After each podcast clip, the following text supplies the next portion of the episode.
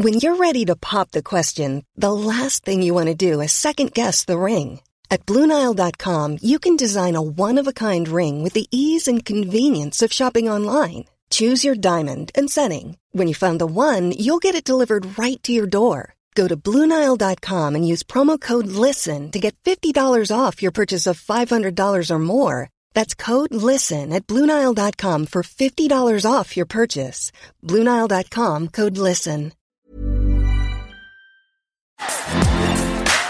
Bonjour à toutes et à tous, c'est Bart et je suis ravi de vous accueillir pour ce nouvel épisode du podcast Extraterrien, le podcast qui interviewe des sportifs hors du commun. Le but de ce podcast est de vous partager leurs secrets, leur vie et d'en apprendre beaucoup plus sur eux afin d'en tirer un maximum de conseils. Donc si vous aimez le sport, l'aventure, le développement personnel ou que vous aimez simplement vous inspirer de personnalités remarquables, alors ce podcast est fait pour vous. Juste avant de commencer, j'ai quelques messages à vous faire passer. Si c'est la première fois que vous écoutez le podcast, je vous remercie d'être arrivé jusqu'ici. D'ailleurs, je vous recommande l'épisode avec Mathieu Torder qui a traversé l'Antarctique à seulement 27 ans. D'autre part, si vous ne le savez pas, j'ai beaucoup d'ambition avec ce podcast et je souhaite aller chercher des sportifs de plus en plus incroyables. Et j'aimerais vraiment interviewer vos sportifs préférés.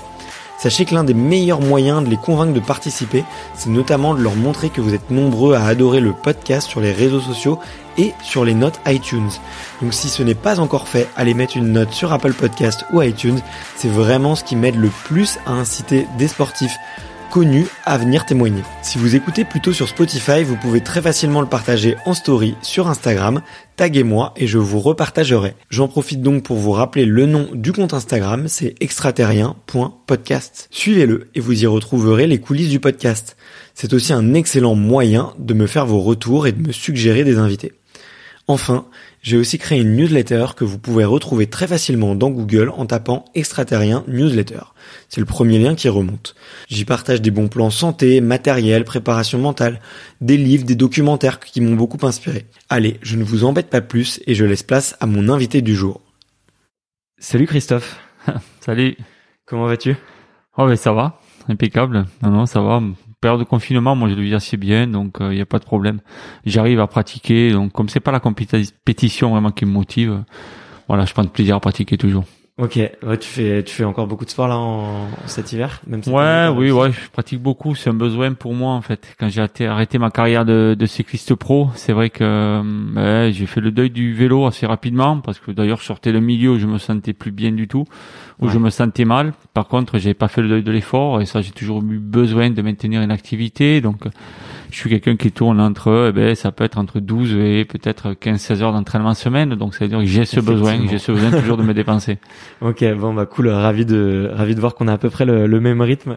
Euh, comme, comme je te le disais un petit peu en, en préparation, moi, je, je suis, je suis euh, très intéressé par l'enfance des athlètes euh, et même euh, leur adolescence et savoir un peu comment ils grandissent.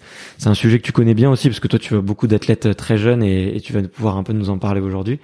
Euh, mais du coup la, la, première question pour se lancer c'est de savoir quel est ton premier souvenir de sport. Ça peut c'est pas forcément ton vrai premier souvenir, mais ça peut être un souvenir qui, qui t'a marqué ou, ou un souvenir qui qui en dit long après derrière sur sur ton histoire. Ouais, alors tout dépend ce qu'on parle, si on parle de sport de compétition ou pas, mais mais honnêtement, moi j'ai tellement de grands souvenirs où je partais tout seul en montagne avec mon VTT ou en courant, et pour moi c'était ça le sport. J'ai démarré par ça en fait. Moi ça a été euh, et c'est important. Je pense que comme tu dis, ce qui t'intéresse c'est c'est la jeunesse un peu, c'est l'enfance.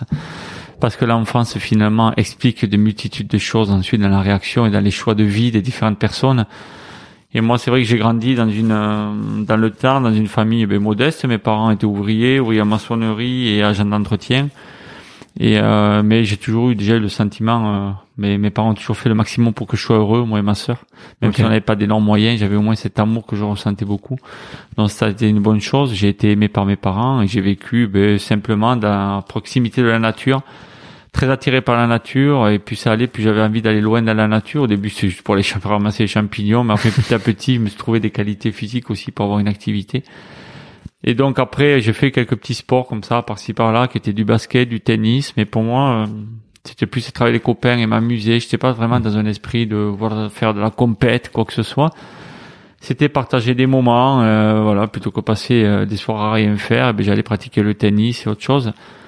Mais là où j'ai commencé vraiment à rentrer dans le système, je dirais plutôt compétition, c'est lorsque j'ai pris ma première licence. Mais quand on réfléchit, euh, et que j'y réfléchis moi aujourd'hui, et quand je vois les jeunes que je rencontre aujourd'hui, que je fais de la prévention, eh ben c'est tard puisque c'était à 17 ans et demi que j'ai pris ma première licence de cyclisme et c'est là que j'ai rencontré Ah en fait la compétition et que je commençais un petit peu je dirais à prendre du plaisir dans la compétition et participer à un calendrier de compète quoi. Ok, d'accord. Ah ouais, donc t'as vraiment découvert euh, ça sur le tard, quoi. T'étais quasiment, euh, quasiment adulte. euh, Ouais, ouais comme je pas dis. fait tout le, toutes Mm. les, les étapes un peu classiques en, en cadet, en junior. Ouais, non, non, je suis arrivé vraiment dans le cyclisme, j'étais junior 2, hein, donc c'était Ouais. l'année de mon bac. Après, ça a été très très rapide parce que Ouais. je prends ma licence, je fais ma première compète, je crois que c'est fin février, début mars. euh, donc, euh, je gagne le championnat régional au mois de mai, je me retrouve en équipe de France au mois de juin Ok. pour la sélection championnat du monde de contre-la-montre. Donc, ça a été super rapide, très rapide. Wow. Mais ce qu'il faut voir, c'est que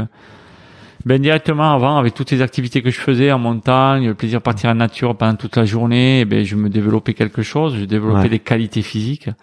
Mais en fait, ce que j'ai fait, c'est que j'ai développé des qualités physiques sans spécialement développer les qualités d'un compétiteur qui va chercher la victoire, Ouais. d'un d'un quelqu'un qui qui cherche la comparaison en fait. Donc j'ai toujours développé mes qualités physiques sans comparaison permanente. C'est la seule comparaison que j'avais, c'est le chrono que j'avais fait la veille ou que j'avais fait une semaine avant. Et c'est vrai que déjà j'avais pas de compète, mais je m'amusais à faire des chronos et à vouloir améliorer toujours, toujours, toujours mes chronos. Donc c'est la course à la progression et ma motivation principale a toujours été celle-là et elle continue à l'être.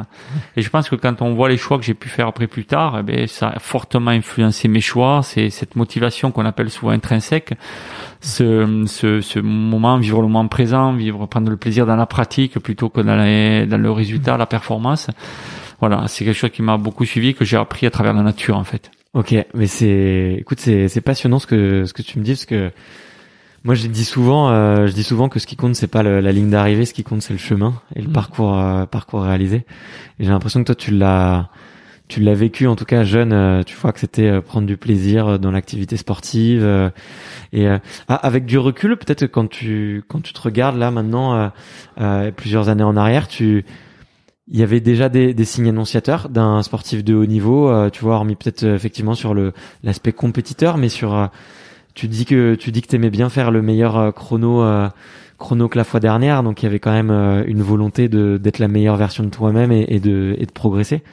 Ouais, et puis il y avait, moi, ce, tu vois, ce qui m'a beaucoup aidé, je pense, c'est cette volonté de toujours vouloir progresser et prendre plaisir à me faire mal, en fait. Ouais. Ça peut paraître étonnant et beaucoup de gens ne le comprennent pas. Faut prendre du plaisir à s'imposer des contraintes.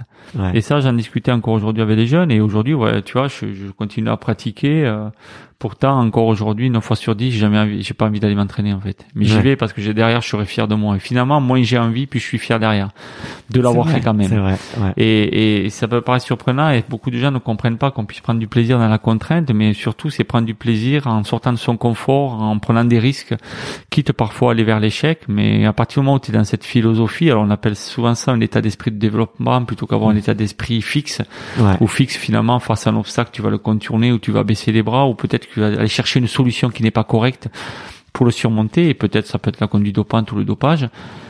Et bien quand tu as un état d'esprit de développement, et bien tu vas chercher tes solutions. Tu vas chercher, Ouais. tu vas faire le maximum pour surmonter l'obstacle et puis euh, au final tu vas faire le max pour essayer de, de réussir. Mais tu peux échouer. Mais tu sais très bien qu'en ayant cherché à réussir et même si tu échoues, tu auras appris beaucoup.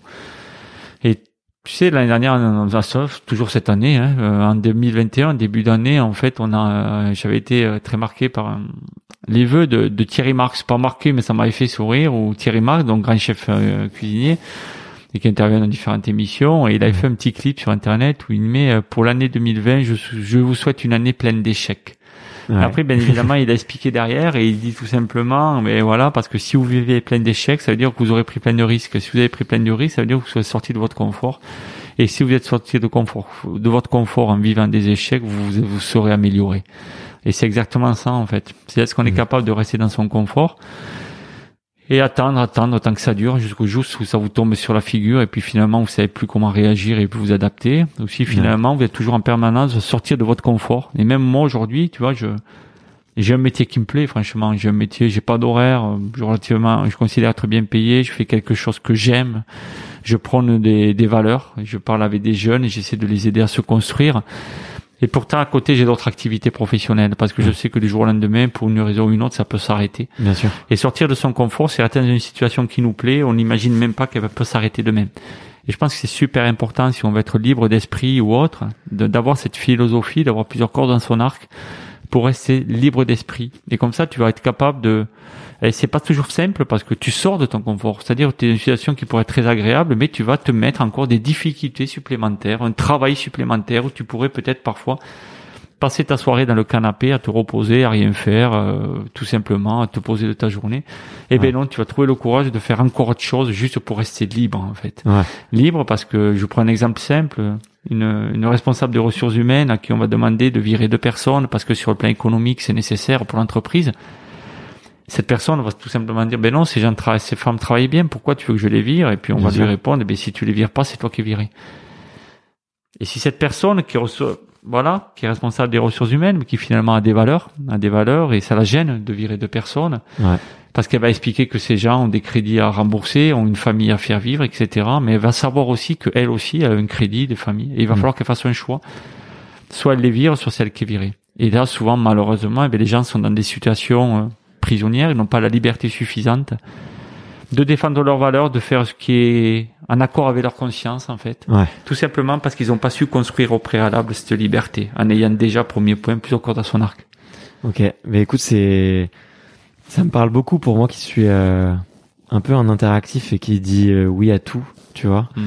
Euh, euh, moi, je le vois surtout comme une comme une opportunité d'apprendre en mm. fait, de dire oui, de saisir toutes les opportunités, de tenter plein de choses et de surtout pas rester dans mon canapé. Euh, après, il y a des moments j'aimerais bien lâcher prise aussi, mais euh, et, me calmer un peu, lever le pied. Euh, mais ça, c'est ça vient euh, bah, quand tu as quand as la famille, quand tu trouves aussi les, les bonnes personnes avec qui tu as envie de voilà, ouais, c'est rien faire, tu vois. Il te faut être en équilibre. Il faut que ton conjoint comprenne ça ou ta conjointe elle comprenne tout ça. Mais mais souvent, ben, si tu t'entends bien, t'es à peu près pareil. On se comprend très bien. Mais quand tu parles, c'est vrai d'opportunités. Hmm.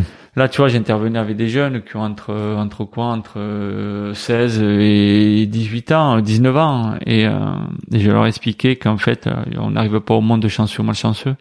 On devient chanceux ou on devient malchanceux, et ça, ça c'est très simple en fait. Ça se joue par rapport aux opportunités. Tu dis ouais, il faut les saisir, et c'est certain, il faut être capable de saisir des opportunités, mais avant, il faut être capable de les attirer. Ça, c'est une première chose, attirer les opportunités, les saisir, et ensuite, il faut être capable de saisir, une, de transformer une opportunité en chance plutôt qu'en malchance. Ouais. Et ça, c'est c'est pas facile, hein, et tout se joue beaucoup sur l'attitude. Euh, sur l'attitude, parce que des simples gestes, être le meilleur de soi-même, dans tous les cas, aidera toujours, ne sera que positif pour notre avenir. Et un simple bonjour dans un couloir, un simple salut du regard peut parfois t'ouvrir tes portes deux ans après sans savoir pourquoi. Juste parce que tu as été correct à un moment donné et c'est comme ça que ça va s'ouvrir. C'est pas du tout cuit. Et à partir de là, quand une opportunité s'ouvre à toi, alors moi, je suis aussi, je, je présente des opportunités euh, d'entreprise à certaines personnes, ça fait partie d'une de mes activités. Et, euh, et là, souvent, euh, quand je présente une opportunité à une personne, il y a globalement trois types de réactions. Il y a la personne qui va dire, ben non, non, moi ce que j'ai, ça me va très bien, j'en ai pas besoin t'as mieux, acte.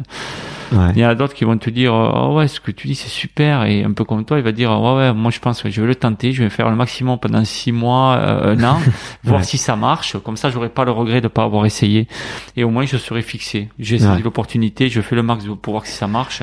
Et ça, c'est des gens qui sont dans un état d'esprit de développement, qui sont vraiment opportunistes. Et t'as la troisième catégorie qui te disent ah ouais ce que tu dis c'est super bien mais là je suis pas à 100% et je te, je me lancerai quand je serai à 100% et ces gens ne font jamais rien en fait. Parce qu'on n'est jamais à 100% si on attend de, de démarrer quelque chose si on attend d'être à 100% pour le faire on démarre jamais. Ouais bien sûr bien sûr. Bah c'est ça, ça, ça résonne beaucoup euh, en moi ce que tu dis parce que c'est hum, toi tu l'as très bien observé tu as très bien conscientisé ça et mis des mots dessus. Moi j'ai toujours du mal à à, si tu veux, à, transformer justement ces types de personnalités mm. qui vont rester dans l'inaction, euh, parce que je j'arrive pas à, à, pas toujours à le ressentir. J'arrive pas à comprendre d'où vient le blocage, comment est-ce que je peux le faire euh, sauter. Tu vois, moi j'ai des gens qui viennent sur le podcast et qui me disent ah c'est trop bien ce que tu fais, j'aimerais bien en faire un aussi, t'as de la chance. Je dis mais tu sais ça ça coûte pas cher un micro, euh, prends-le, vas-y fonce. Et ils, vont, ils disent oui oui oui. Et puis deux mois après tu te rends compte que que, que ça que ça passe pas à l'action en fait. Et, j'arrive pas à comprendre ce qui, bah, ce qui pourrait débloquer le, le passage à l'action. Mais euh... pour échanger pas mal je pense que c'est en grande partie une, une, une question d'estime de soi en fait mais de vraie estime de soi. Ouais. euh, je pense est-ce qu'on est pour pouvoir passer à l'action il faut déjà euh, s'aimer et avoir cette confiance que l'on a en nous et cette capacité d'adaptation. Comme je disais et je dis souvent aux jeunes sportifs des, des jeunes sportifs peuvent être très euh, très intéressant pour certaines entreprises parce que des, des sportifs qui sont dans une philosophie d'excellence, d'atteindre leur excellence, ils ont plusieurs capacités intéressantes, des savoir-être, des compétences, notamment la résilience, c'est-à-dire savoir rebondir après un échec. Également la capacité de se fixer un objectif ambitieux, de mettre un plan d'action et de s'imposer des contraintes pour les atteindre. Également une capacité d'adaptation aux différents imprévus, une capacité, mais en tous les cas, être dans l'action. Si on a des personnes qui sont toujours dans l'attente ou éventuellement dans la revendication, en général, ils ne construisent pas grand-chose, ils pensent souvent dans l'action. Et c'est vrai qu'aujourd'hui, on est dans une société où on a l'impression qu'en revendiquant, on agit. En réalité, on se donne l'impression d'agir parce qu'on n'agit pas réellement sur la cause. Parce que la cause, avant de devoir revendiquer, c'est peut-être un travail sur soi que l'on doit faire. Hmm. Un travail sur soi où face on est en une montagne, et bien comment je vais faire pour la franchir Je vais réfléchir à trouver des solutions. Et tu vois, là, on, parle et tu vois, je suis ici euh, et je fais de la prévention en permanence. Je fais la prévention du dopage et pourtant, je te parle pas du tout de dopage, mais parce que je suis persuadé que cette approche-là qui est qui est la cause principale du dopage, c'est-à-dire que mm. si t'as pas un esprit, un état d'esprit de développement, souvent tu vas trouver des obstacles qui sont pour toi insurmontables, qui ne le sont pas réellement. Mais par contre, mm. pourquoi dans ton imagination ils le sont? Et là, tu vas aller chercher une solution qui n'est pas la meilleure, mais la solution facile. Parce que tu n'as pas confiance en tes possibilités. Et beaucoup ne passent pas au passage de l'action parce que tout simplement ils n'ont pas confiance en leurs possibilités. Combien j'ai j'ai de, de gens qui finalement ont l'impression d'avoir une bonne estime de soi, mais ont réellement une fausse bonne estime de soi? Par exemple, je prends l'exemple, comme j'ai des gens parfois qui arrivent au travail le matin et ils me disent, ouais, t'as vu, ah, t'as vu, elle est arrivée à 8h15 alors qu'elle est censée arriver à 8h. Moi, je suis là depuis 8h moins 5. Et qu'on besoin de dire que l'autre travaille mal pour dire qu'elle mmh. travaille bien c'est pas de l'auto-évaluation en fait. C'est une évaluation sur de la comparaison parce que depuis tout petit on grandit dans de la comparaison, de la compétition, que ce soit déjà à l'école avec des notes, avec des des sélections pour les écoles, des sélections pour des concours et donc on est toujours sur de la compétition et qui fait qu'à un moment donné on a besoin de battre l'autre pour exister. Ouais, bien sûr. Et on on vit on vit beaucoup dans cette société euh, par l'image qu'on donne aux autres et, et, et l'image que les autres nous reflètent à nous-mêmes, je trouve. Tu vois. Et, chez les sportifs. Euh, encore plus justement je trouve euh, il y a cet effet un peu euh, il y a cet effet un peu euh, miroir où la réalité du que l'athlète a de lui-même, elle est vraiment différente de la réalité et il est l'athlète ça toujours beaucoup plus exigeant avec lui-même parfois qu'il ne devrait l'être, il devrait tout réussir, être toujours performant, être toujours. Oui, parce que en, même temps, parfois, c'est que aussi il faut il faut dire que un athlète se fait parfois ses films et ses interprétations et et, et, et, interprète ce que les autres attendent de lui. Et c'est important que chaque athlète recentre sa motivation par rapport à lui, ce qu'il veut, se fixe un objectif et son objectif de vie et à long terme. Et ce qu'il faut, c'est qu'il soit en accord avec son objectif. Un sportif fait du sport pour lui, il fait pas du sport pour les autres, c'est évident. Et si on vient le chercher, si des partenaires viennent le chercher, c'est que les partenaires ont besoin de lui parce qu'il a prouvé que il était intéressant. Mais il ne doit pas en aucun cas, entre guillemets, se prostituer juste pour pouvoir garder un contrat ou satisfaire un entraîneur. Parce que moi, la première des choses que je pose souvent aux jeunes quand je fais une intervention, c'est qu'est-ce que c'est que pour vous être heureux? Et tu te rends compte que, jeunes et moins jeunes d'ailleurs, tu poses la question aux gens et tu et les gens savent pas trop quoi, trop, ils ne savent pas trop quoi répondre. Alors que moi, globalement, être heureux, c'est quoi? C'est pour moi, c'est être reconnu comme une personne de valeur, hmm. qui est reconnu comme quelqu'un d'honnête, en qui tu peux avoir confiance et qui, lorsqu'il dit quelque chose, il s'engage et il le fera. Des gens en qui tu peux tout simplement avoir confiance et qui, au fond, mais quelqu'un qui est fier d'elle. Et, et moi, ça, ce qui m'a toujours guidé dans ma vie, en fait, c'est être comme ça, être correct, pouvoir euh, assumer tout ce que je fais, ne jamais vivre dans le mensonge. Et tout ça, ça, c'est plein de critères qui te permettent d'être libre, en fait. J'ai parlé tout à l'heure des différentes cordes à ton arc. Ouais. J'ai parlé, je parle également des secrets. À partir du moment où tu as une personne qui a un secret sur, toi, et eh ben tu perds de la liberté, bien évidemment. Et ça mm. c'est important. Soit tu assumes ce que tu, tout ce que tu fais, soit tu l'as le secret mais tu, tu le gardes pour toi. Et on voit aujourd'hui qu'il y a beaucoup trop d'hypocrisie dans le monde du sport et dans d'autres mondes parce que tout le monde se tient par des mensonges. Et ça c'est important. Et après voilà tout le côté être être dans l'action parce que si t'es pas c'est plusieurs cordes à ton arc, cette absence de secret, de mensonges, eh bien, il arrive un moment où tu peux pas parler parce qu'on te rappelle vite à la réalité et que toi aussi t'es attaquable. Donc, euh, mais tout ça se construit et moi, ça m'a toujours guidé dans mes choix, dans mes actes, dans, dans ma vie. Ça continue à, ça continue à l'être. Et, et puis j'ai, j'ai vraiment compris que j'avais, c'est bête, hein, mais c'est quelque chose qui n'est pas grand chose. J'ai vraiment compris que ce que j'avais fait était peut-être la bonne chose pour moi. Hmm. C'est la première année où mon fils a changé de lycée, de collège exactement. Il arrive en quatrième ou cinquième, je crois. Il arrive dans un nouvel établissement, un grand établissement à Bordeaux. Et euh, il fait le tour de, classe, et puis il y a le prof de maths qui fait le tour, et puis il passe à Thibaut, et il dit euh, Thibaut Basson? Oui. Et il se rapproche de lui, il lui dit euh, Tu es le fils de Christophe Basson? Et mon fils, il lui répond euh, Oui. Et le prof de maths, il lui dit Ton père est un homme d'honneur. Et il est parti.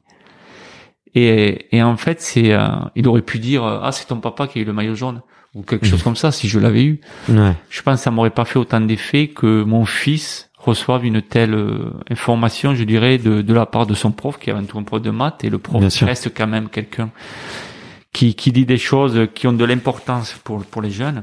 Et là, je me dis, ouais, ce que tu as fait, c'est quand même bien, tu as fait le bon choix. Mmh. Et, euh, et, et, là, tu te dis, parce que, et c'est ce que j'explique un peu aux jeunes aujourd'hui, quand je leur fais réfléchir à leurs objectifs futurs, que ce soit les objectifs sportifs, les objectifs scolaires, professionnels, personnels, mmh. et également regard des autres, parce que je pense que c'est important à leur âge, notamment lorsqu'ils sont ados, c'est qu'est-ce qu'on veut être aux yeux des gens. Et tu en parles, c'est vrai qu'aujourd'hui avec Facebook, les réseaux sociaux, tout ça, on peut facilement tromper les gens sur ce que l'on est en fait. Ouais, c'est beaucoup plus difficile de tromper les gens parce que par ce que l'on fait. Et là, je pense que c'est important d'être dans l'action justement pour montrer qui on est, quelles sont nos valeurs et jusqu'où on est capable d'aller pour les défendre. Moi, j'ai mm. fait un choix euh, dans ma carrière, dans ma carrière, donc professionnel cycliste, de défendre des valeurs, qui quitte finalement à mettre ma ma carrière en l'air, mais parce que tout simplement ma carrière n'avait aucune importance par rapport à l'image que je voulais avoir de moi et, et, et la satisfaction, l'estime de soi que, que j'avais tout, tout, simplement. Ok. Mais euh, ouais, t'as abordé euh, plusieurs fois du coup effectivement là, ta, ta carrière et euh, comment est-ce que tu la résumes aujourd'hui euh, ta carrière? Si tu devais, euh, je sais pas, dire en, en 3-4 phrases, ouais, si tu devais tout résumer en trois quatre phrases, qu'est-ce que tu dirais? Alors, ma carrière cycliste professionnelle, je dis, si j'avais trois mots à dire, je mettrais résistance, opposition et compréhension, bienveillance. Euh, pourquoi? Parce que, par contre, euh, et je mettrais, je rajouterais un grand résumé, grande école de la vie. Parce que parce que j'ai eu une éducation, comme je dis, heureuse. Je considère dans du coton, même si ma famille n'était pas était, était modeste. Mais par contre, toute cette expérience m'a appris à comprendre la nature humaine et comprendre pourquoi des gens agissaient ainsi et finaliser et comprendre au final que que finalement des gens méchants il y en a pas, il y en a très peu en tout cas. Des gens qui font des actes violents, il y en a oui, mais ceux-là sont rares. Par contre, des gens qui sont blessés par d'autres, il y en a beaucoup. Blessés psychologiquement ou autre. Et tu te rends compte que finalement ces gens sont blessés pas parce qu'en face la personne veut lui faire du mal, mais juste parce que la personne a envie de se faire du bien, quitte à faire du mal aux autres. Et ça, ça reflète tout simplement un mal-être de la société. Donc, ça veut dire qu'au début, moi, je me suis retrouvé dans le cyclisme où j'ai refusé le dopage, mais finalement, c'est pas le plus compliqué. Même si les mecs étaient devant moi, ils me battaient, j'étais meilleur que durant les hivers, sur les tests d'effort, j'étais le plus fort. Et au final, eh ben, j'arrivais pas à, émerger dans les grandes courses, mais c'est pas ce que je recherchais parce que je prenais du plaisir dans la pratique. Donc, ça a été assez facile de résister et puis, j'avais l'impression d'être quelqu'un de différent des autres. Et ça, ça me mmh. plaisait aussi, de défendre des valeurs et de m'opposer un peu à tout le monde faut pas oublier, alors, il y avait un petit truc aussi, c'est que mon grand-père avait été anti-franquiste, avait des, s'était battu pour des valeurs. Et j'ai été éduqué et mon grand-père a été mon premier supporter. Donc il y a peut-être un peu de ça qui m'a beaucoup aidé. Et ensuite, je me suis retrouvé lorsque je me suis mis à dénoncer, enfin d'abord les autres m'ont dénoncé comme quoi je me dopais pas, et ensuite je me suis opposé au dopage et j'ai décidé d'essayer de changer le système même si plus tard j'ai bien compris qu'un système ne se change pas, soit tu trouves ta place, soit tu l'influences un peu, mais tu changes pas un système. Et ensuite, là, je me suis donc retrouvé dans une opposition. Et quand tu es en opposition face à un groupe, où il y a, je veux dire, tu es face à un groupe de 200, 300 personnes qui sont contre toi, ben, t'es limité en termes de capacité de résistance. Et il arrive au moment, comme ça est arrivé sur le Tour de France en 99, et j'ai craqué, j'ai fait six mois de dépression. J'ai craqué nerveusement. Et là, derrière, j'ai arrêté le vélo. Et j'ai essayé à réfléchir, ben, comment j'en étais arrivé là. Ouais. Pourquoi ces gens faisaient ça. Et je me suis rendu compte que finalement, si ces gens faisaient ça, c'est parce qu'ils étaient malheureux. C'est tout, c'est que tout simplement ils avaient un besoin. Ils avaient un besoin de peut-être être reconnus par les gens, ils avaient besoin de gagner leur vie, ils avaient besoin de prouver à quelqu'un qu'ils pouvaient être un grand champion. Ils avaient ce besoin-là, ils avaient trouvé dans le dopage la solution. Et moi j'avais la chance finalement de pas avoir ce problème. Et donc finalement, aux yeux des gens, et moi je pouvais avoir la première impression d'être la victime du système, mais finalement j'étais le mec heureux dans ce système-là et c'était le mec qui était le plus heureux de tous. Et c'est là que je suis commencé à j'ai commencé à rentrer dans la bienveillance la compassion, essayer de comprendre pourquoi les gens en arrivaient là. Et c'est ce qui m'a orienté petit à petit vers la prévention parce que au final la prévention c'est ça.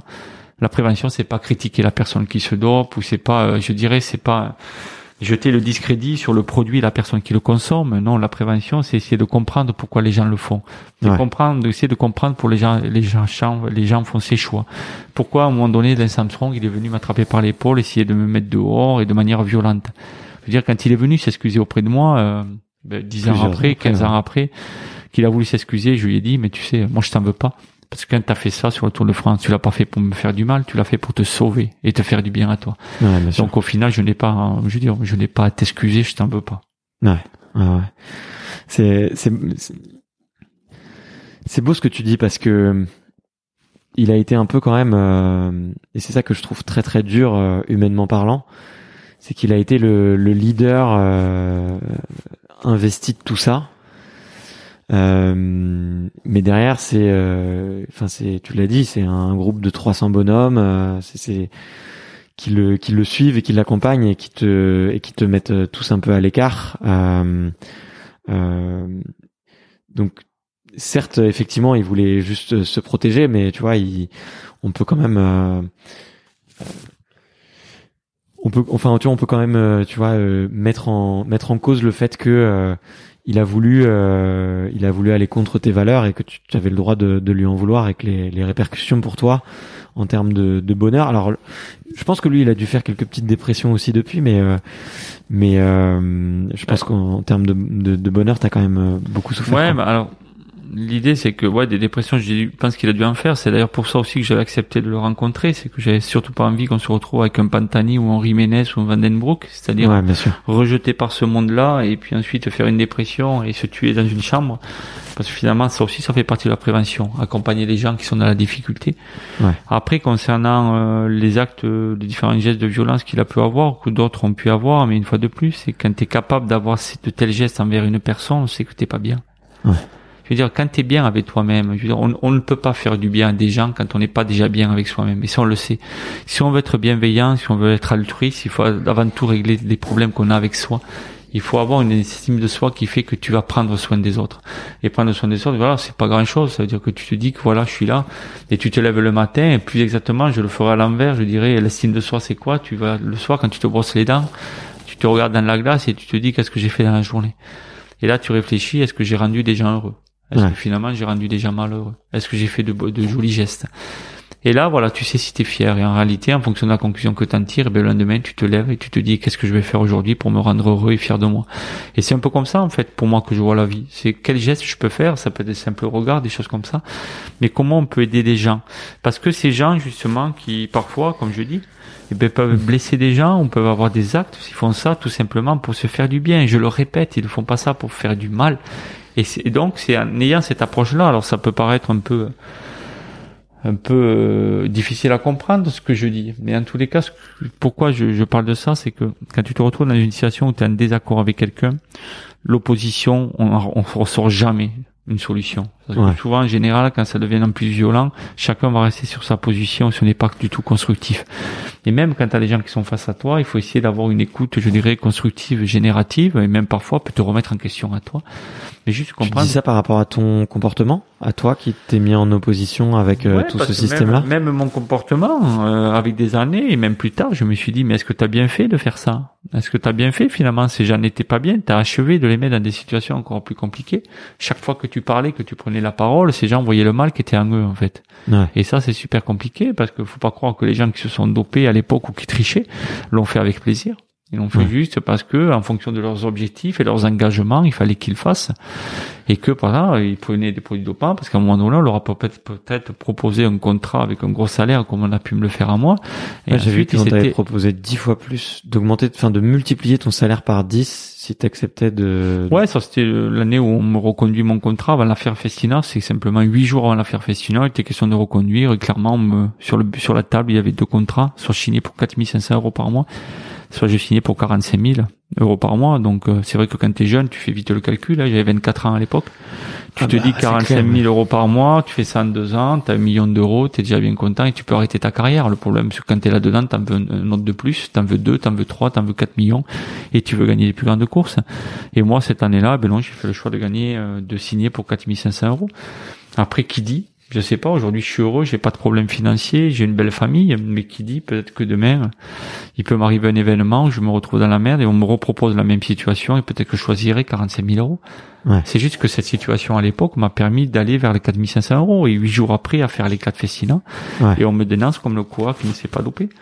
Et voilà. Et heureusement, j'avais pas signé le contrat à 45 000 euros. Donc euh, voilà. Et là, dans ce cas-là, ben, il y a plein de gens qui ont fait comme ça, qui ont signé pour ces contrats-là et qui sûrement avaient de vraies valeurs au début, de vraies valeurs de, de sportives. Mais finalement, la tentation, etc., de voir ces 45 000 euros font que ben, tu t'engages moralement à prendre de l'OPO, hormone de croissance, testostérone, comme c'était le cas à l'époque, et tu t'es engagé. Et donc, à partir de là, ben, tu fais le métier comme te demande de le faire, le mieux possible. Non. Je te vois un peu de baisser. non, non, c'est que je suis, je suis toujours dos courbé, moi. Non, bah, comme, tu veux. C'est le dos courbé du, du cycliste. Ça, ouais, c'est ça. euh, moi, je voulais te poser une question. C'était euh, là, vu qu'on vu qu'on parle d'argent, et, et, merci beaucoup pour ta transparence de dire des chiffres, parce mm. que je pense que ça sert à rien de de de, de, mettre euh, en lumière euh, un problème si derrière on le quantifie pas. Mm. Et là, euh, là, il est il est plus que clair. Et effectivement, tu as parlé de ce million que tu peux toucher en deux ans et et c'est significatif. Moi, je voulais justement te poser une question très précise par rapport à l'argent. C'est est-ce que tu penses qu'aujourd'hui c'est le principal mot euh, dans le cyclisme et le principal mot autour du dopage? Est-ce que tu vois l'être humain, il a, il a pas, je vais pas dire des, des vices, mais il a, il y a des choses qui chatouillent en tout cas son ego, qui peuvent être euh, le pouvoir, qui peuvent être euh, l'argent, qui peuvent être la reconnaissance, la renommée. Est-ce que tu penses pas que quand on est sport, enfin, quand on est hmm. sportif de haut niveau et que l'argent vient mettre son nez là-dedans, est-ce que ça vient pas Ça n'arrange pas les choses. Hein. Ça n'arrange pas les choses, mais c'est que surtout euh, euh l'argent vient, l'argent vient féliciter euh, une victoire, une médaille, mais pas automatiquement une performance personnelle, je dirais. Et c'est là que ça peut poser problème. C'est-à-dire que pour gagner de l'argent en sport, aujourd'hui, il faut être meilleur que les autres. Il faut pas être le meilleur que tu peux être. Il faut être meilleur que les autres. Et on est dans un système où on crée une hiérarchie. Et comme le dit très bien Albert Jacquard, le disait Albert Jacquard, en fait, la compétition, eh ben, c'est une fabrique de lors d'une compétition, on fabrique un gagnant, mais on fabrique une multitude de perdants. Et ce qu'il faudrait finalement, c'est que la compétition n'est pas faite, et ça c'est dans l'idéal tel qu'il le présente, et je suis 100% d'accord avec lui, la compétition n'est pas faite pour battre l'autre, la compétition est justement de profiter de l'autre pour dépasser ses propres limites. Et ça c'est important, et on appelle ça l'adversité. Et aujourd'hui, c'est vrai que l'argent est présent dans, dans certains sports amène une pression complémentaire, c'est sûrement parfois une, une, raison pour laquelle on peut se doper, c'est évident, mais c'est loin d'être la seule en fait. Mais euh, ça pourrait être aussi une, une, une, une, solution pour qu'il n'y ait plus de dopage. Ça veut dire que si finalement on hmm. payait très, très cher les sportifs qui avaient des valeurs, les sportifs qui défendaient des valeurs, les sportifs qui avaient une très bonne image, une très bonne attitude en termes de civisme, en termes de d'engagement, mais je pense que on parlerait beaucoup moins mal de l'argent et on dirait qu'heureusement qu'il y a de l'argent. C'est juste qu'est-ce qu'on en fait de l'argent. Et là aujourd'hui, eh bien l'argent, on l'utilise pour payer celui qui bat tous les autres. Et c'est peut-être là qu'il y a une certaine déviance, parce qu'en plus de cela, pourquoi on paye ceux qui battent tous les autres? C'est que les sportifs les plus médiatisés, de qui on parle le plus, sont les sportifs qui gagnent et qui battent les autres. Le jour où on arrivera, et ça j'y crois, à modifier la médiatisation des, des sportifs, le jour où on arrivera à médiatiser davantage des sportifs de valeur plutôt que des sportifs qui gagnent, je pense qu'on arrivera à faire une très grosse bascule en termes notamment du dopage ou autre déviance, parce que tu sais, Là, on parle du dopage, qui est une tricherie reconnue, mais il y a quelques années, je me souviens des millions et millions de, de Français qui sont descendus dans la rue parce qu'on est devenu champion du monde et à un moment donné, dans un match, il y a eu un but marqué de la main. Et ça n'a outré personne, en fait. Mmh. Encore il n'y a pas très longtemps, on montait au plus haut, euh, Maradona avait sa main euh, de Dieu que l'on appelait, il avait fait gagner son équipe grâce à un but marqué de la main. Aujourd'hui, parfois, il y a plein de gens qui sont contents d'avoir gagné un match, même si le footeur a simulé une faute dans la surface de pénalité, ou si en rugby, il a fait un, un, geste, un geste anti-jeu. Hmm. Je crois que pour moi, c'est exactement la même chose. Un joueur qui simule une faute dans une surface de réparation ou un cycliste qui se dope, pour moi, c'est une tricherie tout simplement. Il va à hmm. l'encontre des valeurs. Et, et, et c'est ça qu'il faut sanctionner. Et c'est ce qu'il faut sanctionner. Et qu'on arrive aujourd'hui à donner plein d'argent à des sportifs qui, parce qu'ils gagnent, mais qui pourtant à côté, on est convaincu qu'ils n'ont pas de valeur, qu'ils ne les défendent pas, qu'ils font pour leur intérêt personnel, ou voire pire, qui trichent, qui se dopent. Là, il y a réellement un problème. Là, il y a réellement un problème. Ouais, ouais, Je, je, je vois ce que tu veux dire. Ouais, il y a une hypocrisie un peu dans, dans le système, quoi. C'est-à-dire bah oui, d'un côté, on, on veut euh, on veut des athlètes parfaits, qui soient fair play, qui soient respectueux. Oui, puis mais pas dopé. Et, en euh, fait, on veut pas qu'ils soient fair play. on veut qu'ils gagnent quand même. Tu vois. En fait, même s'ils le sont pas, mais s'ils ne le sont pas, on veut pas que ça se sache. En fait, euh, globalement, c'est un peu ça. Mais euh, on veut pas qu'ils trichent, mais s'ils trichent, on veut pas que ça se sache. et tu vois, et on n'est pas vraiment sur de la sincérité, de l'honnêteté. On est juste sur du, du spectacle, du produit. Et ça, euh, tant qu'on n'arrivera pas là-dessus. Et mais souvent, on m'a souvent la posé la question. On m'a dit, mais pour toi, quelle est la solution finalement pour pas qu'il y ait de dopage? J'allais te la poser. J'allais me la poser. Donc tu vois, je te devance. Mais, mais... je dis tout simplement, il faudrait que tout le monde soit heureux. Ouais. Mais ça, c'est pas possible. Parce que finalement, si tout le monde était heureux, ben, ces gens-là n'auraient pas besoin de se doper pour être heureux ils le feraient pas, ils vivraient heureux, ils seraient tout contents. Et c'est exactement ça. Donc le rôle souvent quand on veut faire la meilleure des préventions, c'est essayer d'accompagner les jeunes pour qu'ils trouvent leur bonheur et qu'ils fassent le maximum pour l'atteindre. Méditation. C'est pas toujours facile, voilà. Il y a déjà l'éducation. C'est pas toujours facile parce qu'on n'a pas tous la même vie, on vient pas des mêmes endroits, mais il y a plein de choses qui peuvent se travailler. Et quand tu parles d'éducation, déjà, c'est cette capacité à pouvoir défendre ses idées, cette capacité à dire non qui est essentielle. Parce que tu sais, c'est pas simple non plus. Tu vois, j'ai refusé le dopage, j'ai refusé de gagner 45 000 euros, mais j'ai aussi refusé la fois où on m'a proposé de prendre des produits pour soi-disant faire partie de la famille. Un jour de là, en première année que je suis pro, on est au sous-sol de, de l'autre qui nous accueille, c'est un cycliste pro, et on descend, on est 10 pros en bas, et je vois qu'il sort des briquettes du sous-sol, différentes choses enveloppées dans du sopalin. Et le temps que ça arrive à moi, on était une dizaine, je vois les premiers qui déroulent, à l'intérieur une seringue type insuline. Et avec l'intérieur ce qu'on appelait le million à l'époque, un mélange d'amphétamine, de produits dopants qui te permettait de faire la fête jusqu'à 8 heures du matin, sans dormir, à boire des bouteilles de Ricard, cul sec, etc. Je les ai vus en direct. Et là, l'autre qui était là, qui est quand même un grand coureur, il arrive à moi, il me dit, allez, bah, ce soir, tu vas rentrer dans la famille. Ça fait dix mois que j'étais pro. Est-ce que je voulais, est-ce que vraiment je voulais faire partie de cette famille? Ben non. Donc j'ai refusé. Mais après, je comprends que des jeunes sportifs, ils arrivent, ils ont leurs idoles qui les invitent au jour de l'an et leurs idoles qui leur proposent de rentrer dans leur famille. Mais ils le font. Et là, on n'est pas du tout pour tricher, on n'est pas du tout pour gagner de l'argent. pour faire la fête. On le fait juste pour être, être accepté par ses pairs. Et ça, ce problème-là, moi j'aurais pu être confronté à ça et donc j'ai refusé. Mais il y a d'autres personnes qui sont confrontées pour d'autres problèmes, qui peuvent être le cannabis, la cocaïne, d'autres dérives en fait finalement. Mmh. Aujourd'hui, pourquoi un rugbyman adore la troisième mi-temps? Parce que peut-être que s'il fait pas la troisième mi-temps avec son équipe, eh bien, il n'est pas dans la cohésion d'équipe et du coup, eh bien, il a l'impression de louper quelque chose ou de, ou de s'exclure de l'équipe. Donc il y a un ensemble de choses parfois qu'on fait, pas simplement parce qu'on est convaincu qu'il faut que je le fasse, mais juste parce qu'il est nécessaire de le faire pour pouvoir avoir sa place. Et là aussi, donc, c'est ce qu'on appelle souvent les compétences psychosociales. Est-ce qu'on est capable de dire non ou pas? Pas non juste pour s'opposer, mais non en ayant un argumentaire. Et ça, ça se travaille dès le plus jeune âge, à partir de l'âge de 4 ans. Et aujourd'hui, c'est vrai, quand tu réfléchis un peu à l'éducation telle qu'elle est faite, ton gamin, tu le mets à l'école à l'âge de 5 ans, Et jusqu'à l'âge de 15-16 ans, ben, derrière un bureau, il a quasiment pas le droit de dire non, en fait. Il écoute, c'est descendu. Ouais, exactement. Ouais. Et tu voudrais que lui, à 17 ans, 18 ans, d'un coup, il soit capable de défendre des idées, il soit capable de s'opposer à ses pairs, qui sont des grands champions, des maillots jaunes, des maillots. Mm. C'est pas si facile que ça. Bien sûr. Et pourtant, on sait qu'aujourd'hui, voilà, il y a des éducations un peu différentes. Moi, j'ai la chance parce que une fois de plus, j'ai eu une mauvaise, euh, une mauvaise euh, expérience qui a fait que ça s'est transformé en chance. C'est que ma fille, quand elle est rentrée à la première école, à l'âge de, de 4 ans ou 3 ans, c'était, je crois, je sais plus, ça s'est très mal passé en fait.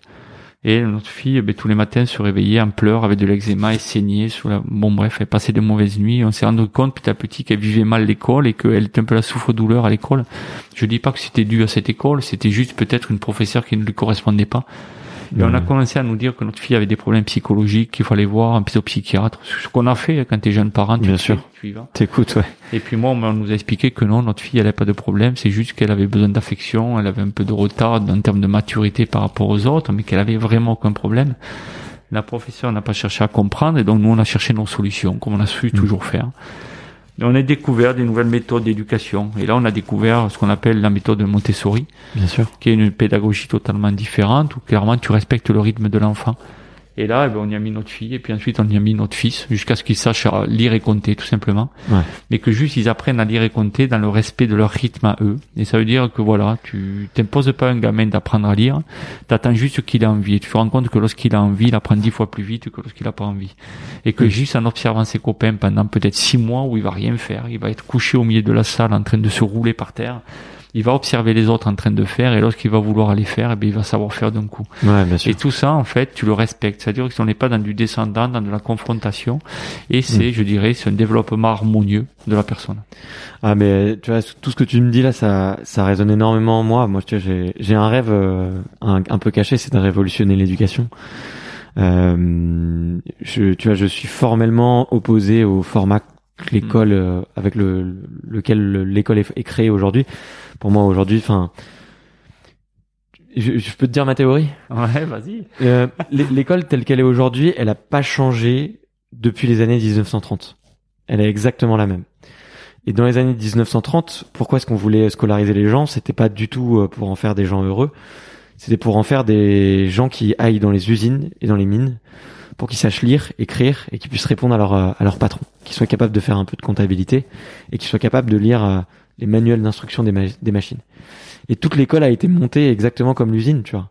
On est en rang par deux, il y a une sonnette pour t'annoncer les, pauses ou pas. Tout le monde va manger euh, aux mêmes horaires, au même endroit, pour qu'ensuite tout le monde y revienne au même moment et qu'on travaille tous en même temps. Il y a un chef que t'as pas le droit de contredire. Enfin bref, il y a beaucoup beaucoup de choses, tu vois.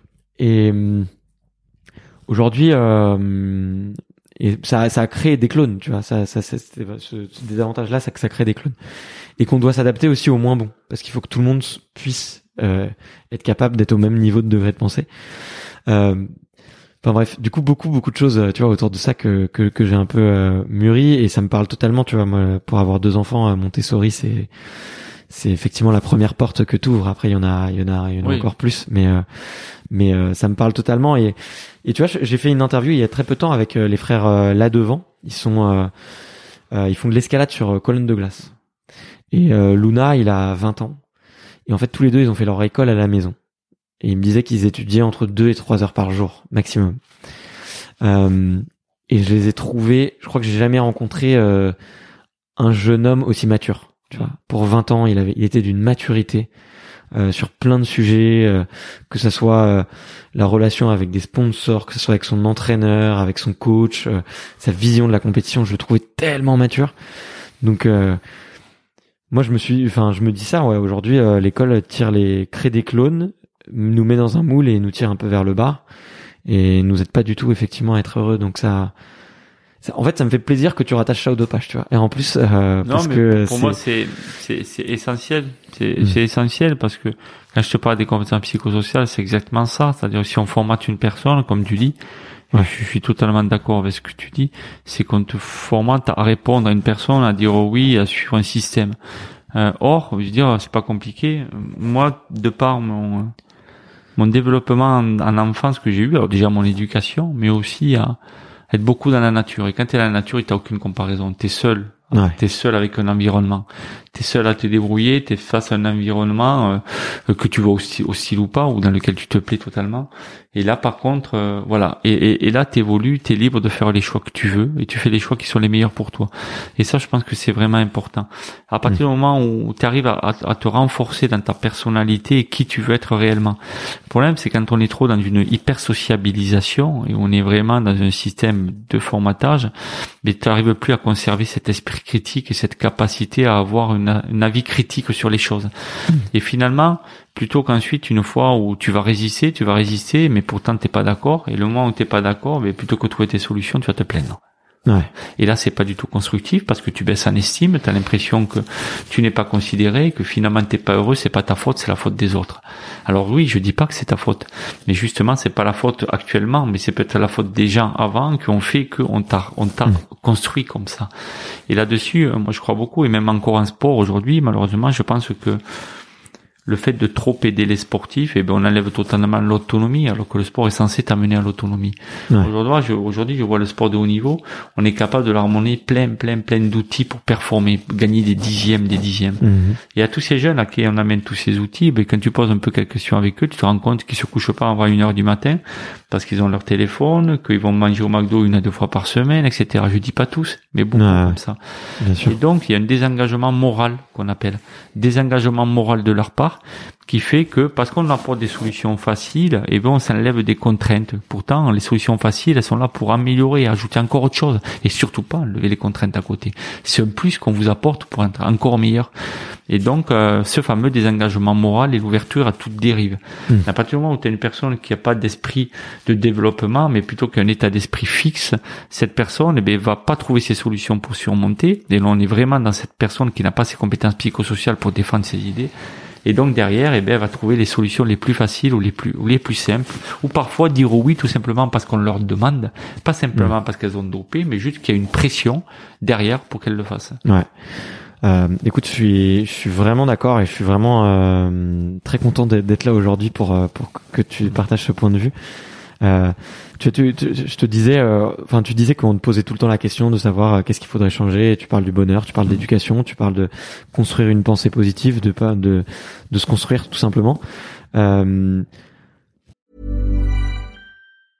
Hiring for your small business? If you're not looking for professionals on LinkedIn, you're looking in the wrong place. That's like looking for your car keys in a fish tank. LinkedIn helps you hire professionals you can't find anywhere else, even those who aren't actively searching for a new job but might be open to the perfect role. In a given month, over 70% of LinkedIn users don't even visit other leading job sites. So start looking in the right place. With LinkedIn, you can hire professionals like a professional. Post your free job on linkedin.com slash people today.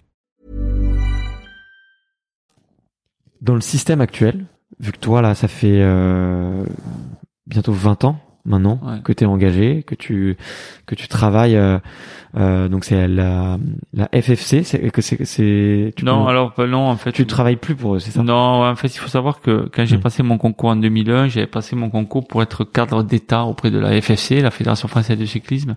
Ouais. Rapidement, on a eu une première réunion, ils m'ont bien fait comprendre qu'ils voulaient pas travailler avec moi. Donc rapidement, j'ai basculé pour travailler directement en tant qu'agent de l'État pour un service de l'État et donc du ministère chargé des sports. D'accord, pardon. Pendant plusieurs années, j'ai travaillé pour euh, ben, l'État, mais également l'Agence française de lutte contre le dopage, puisque je mettais en place les contrôles antidopage sur toute la région Nouvelle-Aquitaine, puis au niveau national pour certaines disciplines. Et là, depuis le 1er janvier 2020, en fait, on m'a demandé de faire un choix. Soit je continuais à 100% à mettre en place des contrôles antidopage pour l'agence française, soit, euh, et dans ce cas-là, je laissais tomber tout le côté prévention des conduites dopantes et tout le côté lutte contre le trafic de produits dopants. Ouais. Où je faisais le choix de faire la lutte contre le trafic de produits dopants et la prévention du dopage, mais je laissais tomber la FLD. Et donc, j'ai décidé de laisser tomber la mise en œuvre des contrôles antidopage. Je suis toujours préleveur antidopage. Je suis désormais recentré sur la prévention des conduites dopantes, la chose qui m'anime le plus, la lutte contre le trafic de produits dopants, parce que je suis un pro de sport qui suis également habilité assermenté agent de police judiciaire, donc capable éventuellement de faire des fouilles et tout ça pour aller euh, rechercher des produits dopants. Et à côté, ben, d'autres activités complémentaires. Ouais, ok, d'accord. Bah merci, merci d'avoir précisé. Euh, euh, donc tu vois, c'est, enfin, tu connais le sujet mieux quiconque mm. presque, parce que tu as vu les deux côtés. Mm, ouais. Tu connais le système, tu sais comment il est. Euh, on peut pas le, on peut pas le renverser le système. Il peut difficilement être complètement bousculé. Aujourd'hui, est-ce que on peut faire des, des choses de manière concrète, euh, Euh. même si c'est des petites choses pour euh, aller dans le bon sens? Ouais, moi je, je crois. Je crois beaucoup à la nouvelle génération en fait. C'est pour ça que ça m'intéresse d'intervenir auprès des jeunes parce que même si tu peux pas changer un système, c'est une génération qui arrive avec des mentalités différentes et une capacité de défendre des idées différentes, tu peux l'influencer le système et il changera au fur et à mesure. Aujourd'hui, un système perdure parce que souvent tu le fais vivre avec des anciennes personnes qui ont vécu dans un ancien système. Le vélo, etc., c'est la même chose. Que tu regardes les consultants, les directeurs sportifs, les entraîneurs, bref, tous sont des anciens coureurs cyclistes qui n'ont jamais assumé leur passé, qui vivent dans le mensonge toute leur vie, et donc qui n'ont aucune crédibilité pour moi.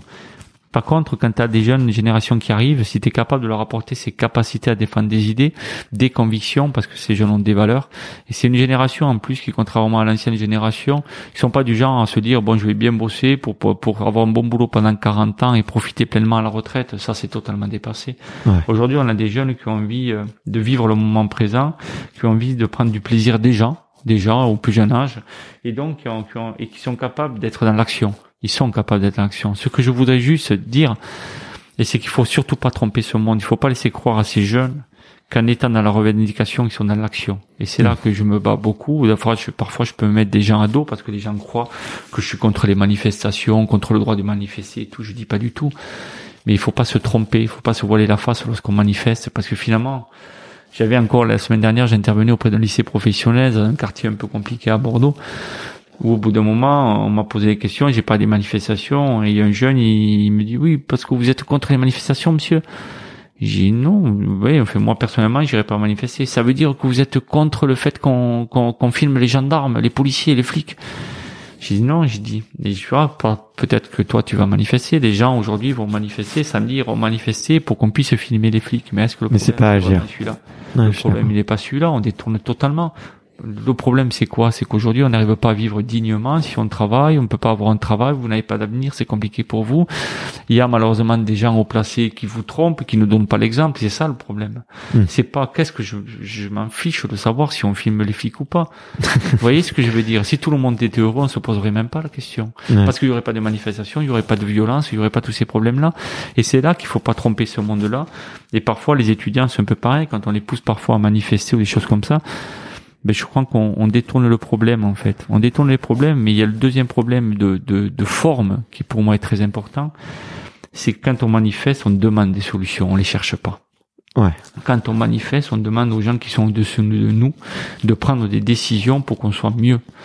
Moi, je suis jamais resté dans cette idée-là. Tu vois, je dis des choses, je défends des idées. Quand ça me, je me gêne pas du tout d'aller au, au front pour défendre des idées ou même défendre une personne quand je juge que c'est important de le faire.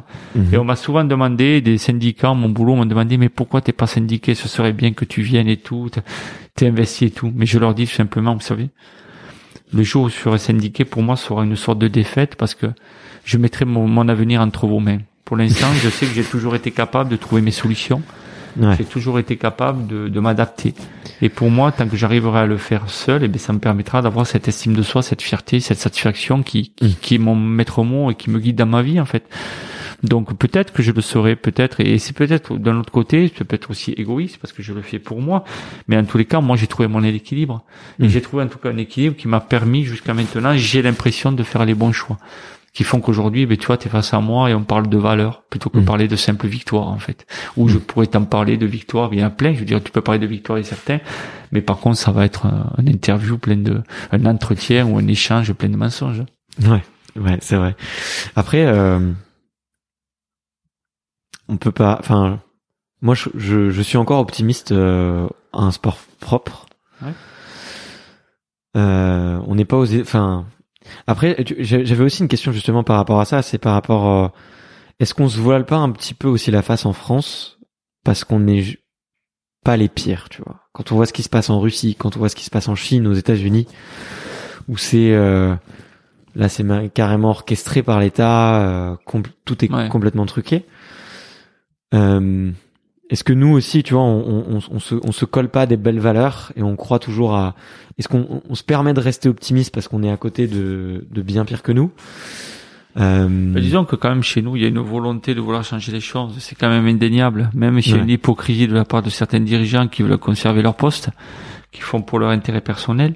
C'est vrai que des gens qui agissent pour l'intérêt général, il y en a pas beaucoup. Mais en tous les cas, il est dans notre société à nous, la nôtre, dans notre État, de démontrer qu'il faut lutter contre la tricherie, qu'il faut lutter. Mm. Alors certains diront c'est affiché, mais en réalité derrière ça ne se fait pas. Si, Mm. comme tu le dis, on est quand même un pays où plein de choses sont faites. Il faut pas oublier parfois que ben, le dopage, ça t'amène à la justice, ça t'amène à des infractions pénales, ça t'amène au judiciaire. Parce qu'aujourd'hui, la réglementation en France, elle est comme ça. Si tu détiens un produit dopant ou que tu donnes un produit dopant, eh ben, tu es sous l'effet du judiciaire et tu peux faire de la prison pour tout ça. Donc tout ça est fait. Il y a une volonté. Donc euh, là-dessus, euh, quand les gens, j'entends aussi des gens aujourd'hui qui disent ouais les contrôles antidopage, faut arrêter, ça sert à rien. Moi, je dis simplement, il suffit que demain vous arrêtiez les contrôles antidopage, vous aurez plus les mêmes sports. Je vous le garantis. Parce que même, c'est sûr que les contrôles antidopage ils sont perfectibles, c'est-à-dire qu'il y a des choses qui vont pas bien, ils sont pas parfaits. Par contre, ça empêche énormément de choses. Aujourd'hui, vous n'aurez pas les contrôles antidopage, vous aurez tous les coureurs cyclistes qui seraient à 64 d'hématocrite, qui seraient dopés comme il était avant 98. S'ils ne le sont pas, si c'est compliqué pour aujourd'hui, c'est parce que les contrôles antidopage font leur effet. Et ça, c'est important, il faut qu'ils restent. Ça, et puis même pour la l'impression santé parfois des, dans- pour la santé des athlètes aussi. Euh, Comment? Pour la propre santé des athlètes Bien aussi. sûr, également. Mais aujourd'hui, c'est un peu comme les politiques, quoi. Il y a tellement, je veux dire, il y a tellement de politiques qui aujourd'hui, leur simple stratégie de politique, c'est critiquer ce que fait l'opposition, Ouais. plutôt qu'apporter des choses constructives. C'est incroyable, quoi. Détruire ce que fait l'autre, plutôt qu'à un moment donné, être capable de dire, non, ce qu'il fait, c'est bien, mais moi, Ah. ce que je vous apporterai, ce serait bien. Et donner le choix aux gens de réfléchir ce qui est le mieux pour eux, ce qu'ils pensent être le mieux. Donc on est toujours dans cette côté critique où on a toujours l'impression d'exister ou d'apporter quelque chose quand on critique ce qui est fait. Non. À un Ouais. moment donné, il faut être capable de dire ce qui est bien. Pour justement, les gens, ils n'ont pas compris que si tu es capable de dire que ton opposition fait quelque chose de bien, mais tout simplement, tu gagnes en crédibilité. Ouais. Mais ça, j'ai l'impression que les gens ne le comprennent pas. Parce qu'ils ont l'impression que face à eux, ils ont des gens qui ne réfléchissent pas, qui sont pas intelligents. Mhm. Mais je pense que tout ça, il faut, il faut, faut totalement le, le basculer. Il faut essayer d'agir en toute euh, sincérité par rapport à ça. Et donc, pour en venir à, à ta question, oh non, même en France, c'est sûr qu'on a des problèmes de dopage. Bon, on est loin, on est loin encore de problématiques qu'on peut en avoir où finalement les gens, ben, s'ils le font pas, eh ben, ils risquent pour leur vie. Ouais. Et nous, on n'est pas quand même dans cette situation-là. Par contre, on a, on est en plus, on rentrera dans une société où on aura des soucis, une société où on aura plus de, de, de- d'inquiétude pour nos futures générations, bien évidemment, plus ça risque de développer les dérives comme le dopage. C'est Mhm. évident. Une fois de plus, c'est que plus tu rentres dans des difficultés, plus tu es obligé de trouver des, tes solutions. Ouais, bien sûr. Et, et, et, et souvent, quand j'interviens auprès des jeunes, je leur fais la différence entre l'illicite et l'illégitime, entre le licite et le légitime, en fait. Et je leur prends souvent l'exemple de, voilà, je suis papa, je termine mon travail à 16h15 habituellement, et mon fils termine son école à 16h30. Je sais que j'ai un quart d'heure de voiture pour aller le chercher, j'ai une Mhm. quinzaine de kilomètres par la rocade. Et ce jour-là, malencontreusement, eh bien, ma réunion se termine à 16h20. Et je sais que mon fils, il a 6-7 ans, il va sortir lui à 16h30. Et je sais que devant l'école, il y a une route très passante où il y a des gens qui roulent comme comme des fous très vite et qu'il est très dangereux. Et je considère qu'il est très dangereux que mon fils se retrouve tout seul devant l'école à l'âge de 6-7 ans. Mais là, j'ai un choix face à moi. Je sais que la rocade est limitée à 90. Soit je me dis je roule à 90, j'arrive 5 minutes en retard à l'école avec le risque que mon fils se fasse écraser. Soit je fais le choix de dépasser la limite, d'être en infraction, de rouler à 110. Tout simplement pour éviter que mon fils se fasse écraser et que je m'envahisse toute ma vie. Bien évidemment, je sais que c'est interdit, donc ce que je vais faire, je vais ra- ralentir avant le radar, je vais réaccélérer après le radar. Mm. Mais j'aurais créé mon légitime, en fait. J'aurais jugé qu'il était plus important pour moi de récupérer mon fils à la bonne heure, à l'heure, pour qu'il ne prenne pas de risques, plutôt que respecter le 90 sur la route. Alors que peut-être j'ai mis des gens en danger sur la route en roulant à Mhm. 110. Mais c'était mon légitime. Et le dopage, on y rentre comme ça, en fait. On sait qu'il y a un interdit, mais parce qu'on a une vie difficile, parce qu'on a une vie malheureuse, on a un crédit, on a une, on a tout simplement peut-être envie de rendre heureux nos parents parce qu'ils nous aiment. Et quand on est aimé par nos parents, qu'est-ce qu'on a envie? On a envie de leur envoyer l'ascenseur. Juste des choses comme ça. Mais un secret sont légitimes qui fait qu'on va se permettre de dépasser la barrière. Et petit à petit, on y rentre. Et puis après, après, à partir du moment où on commence à y goûter, malheureusement, on va de plus en plus loin. Ouais, ok. Mais euh, tu fais un très bon, euh, tu fais une très belle analogie, ouais. Tu fais une très belle analogie. Et je voulais te poser une question, c'était euh, par rapport aujourd'hui à ton travail avec les jeunes. Moi, je comprends pas pourquoi euh, il n'y a pas plus de haut niveau qui le, qui le font aussi, ce que tu fais. Pourquoi? Parce que euh, je voulais. Bon, euh, désolé, peut-être la, la question va te taquiner un peu, mais peut-être que en tant que en tant que jeune, ton histoire, elle peut faire peur aussi. Parce que tu as eu le courage de te mettre euh, seul contre contre contre tous les autres athlètes de ta de la génération de tu vois de te mettre face à tout un système euh, d'assumer euh, tes idées d'assumer tes, positions et euh, il y a sûrement des gens qui t'ont soutenu en tout cas je pense peut-être dans les médias peut-être dans le milieu du cyclisme mm, mais t'as quand même traversé traversé une, une période très très très dure. Est-ce que euh, tu vois, est-ce que tu penses pas qu'il faudrait qu'il y ait plus, tu vois, d'athlètes qui aient eu des parcours un peu différents, c'est-à-dire peut-être qu'on réussit euh, et qui viennent un peu délivrer le, même message que toi, parce que tu vois, en, tant que en tant que jeune, moi je me dis, ok, je Christophe, il m'inspire énormément, mais euh, c'est pas ce que je veux. Mais euh, si si le prix d'assumer mes idées c'est d'être jugé, de me retrouver face aux caméras, de d'être euh, d'être condamné par euh, par le par tous les autres champions, par mes collègues, par mes amis que je vois depuis que je suis tout petit. Ça met ça met ça met du poids dans la balance, tu vois. Et effectivement, il faut euh, toi toi je pense que tu as vachement mûri la question et tu as très très bien parlé effectivement d'éducation, de construction de la pensée. Mais justement, quelqu'un qui construit sa pensée, il met aussi tout le poids dans la balance et il se dit est-ce que ça vaut, est-ce que ça en vaut vraiment la peine C'est encore ce que je disais avec les jeunes ce matin, c'est-à-dire que mm. je disais pour être heureux dans la vie, il faut pas automatiquement attaquer des combats. Il faut pas entamer des combats. Il faut juste respecter ses propres valeurs et ne pas vivre dans le mensonge, avoir plusieurs cordes à son arc, un ensemble de choses. Moi, ce que j'essaie, vers quoi j'essaie de les orienter, c'est faire leur choix les meilleurs qui soient pour eux. Mm. Et je leur ai dit, euh, il est évident, en partir du moment où vous allez vous lancer dans un combat, eh bien, votre carrière va en pâtir. Moi, je suis l'exemple même. Je me suis mm. lancé dans un combat, j'ai arrêté ma carrière. Il est évident que si vous voulez avoir une carrière, ce n'est pas de votre rôle, vous, sportif en activité, de vouloir vous lancer dans ce combat. Par contre, ce que vous pouvez faire, vous tous ensemble, c'est que si chacun vous respectez vos valeurs, aucun combat ne sera nécessaire. Le sport va changer naturellement comme ça. Il n'y aura pas besoin qu'une personne se lance dans le combat.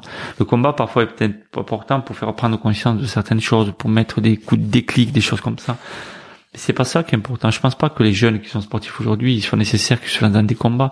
Par contre, à partir du moment s'ils sont bien avec eux-mêmes et qu'ils défendent des valeurs, mm. ça suffira amplement pour changer le milieu. Et c'est exactement ce que je leur dis. Parce que comme tu le dis très bien, moi je suis un mauvais exemple pour un jeune aujourd'hui. Des jeunes qui sont à fond dans le sport, qui ont envie de réussir, mais ils vont surtout pas faire comme moi. Ils vont pas s'éjecter du milieu ou quoi que ce soit. Quoique, attention, aujourd'hui, il faut pas oublier que quand même, le milieu du cyclisme de l'époque était quelque chose de très particulier c'était quand même quelque chose de très particulier. Euh, aujourd'hui, quand vous avez voilà, si je suis, si j'interviens régulièrement pour la fédération française d'athlétisme, c'est pas c'est pas du hasard, c'est que quand même certains prennent, prennent conscience qu'il est important d'agir auprès de ces jeunes et que ce qu'on veut, c'est le bonheur de ces personnes. Faut pas oublier qu'une fédération, non plus à l'intérieur, il y a des cas d'état, des data qui sont agents de l'État et qui sont là, je veux dire, pour l'État et pour euh, entre guillemets protéger ces jeunes-là. On n'est hmm. pas automatiquement dans la recherche de profit ou quoi que ce soit. Des personnes bien intentionnées, il y en a plein.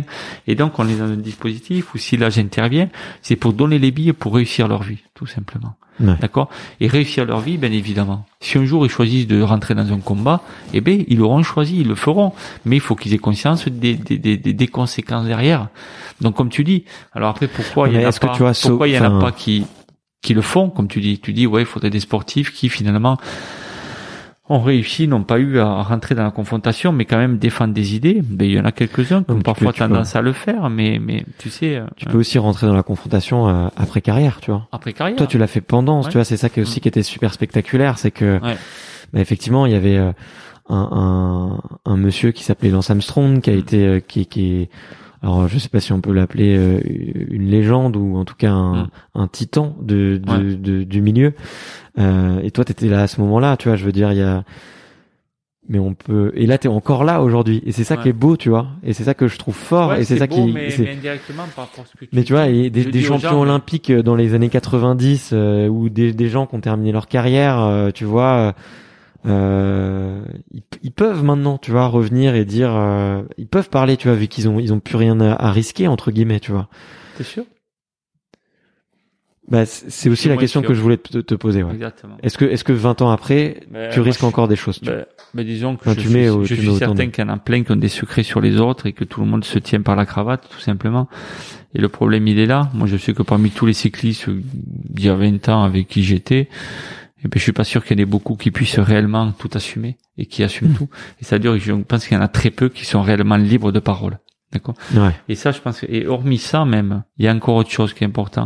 Je pense qu'il y a peut-être eu des coureurs, et il y a peut-être encore aujourd'hui des coureurs qui sont honnêtes dans le peloton, mais ce sont des coureurs, ben, tu sais, pour moi, euh, se doper, euh, se doper, euh, ça peut surprendre ce que je vais dire, mais se doper n'est pas pire que faire pour soi et pas du tout dans l'intérêt personnel, c'est-à-dire être égoïste.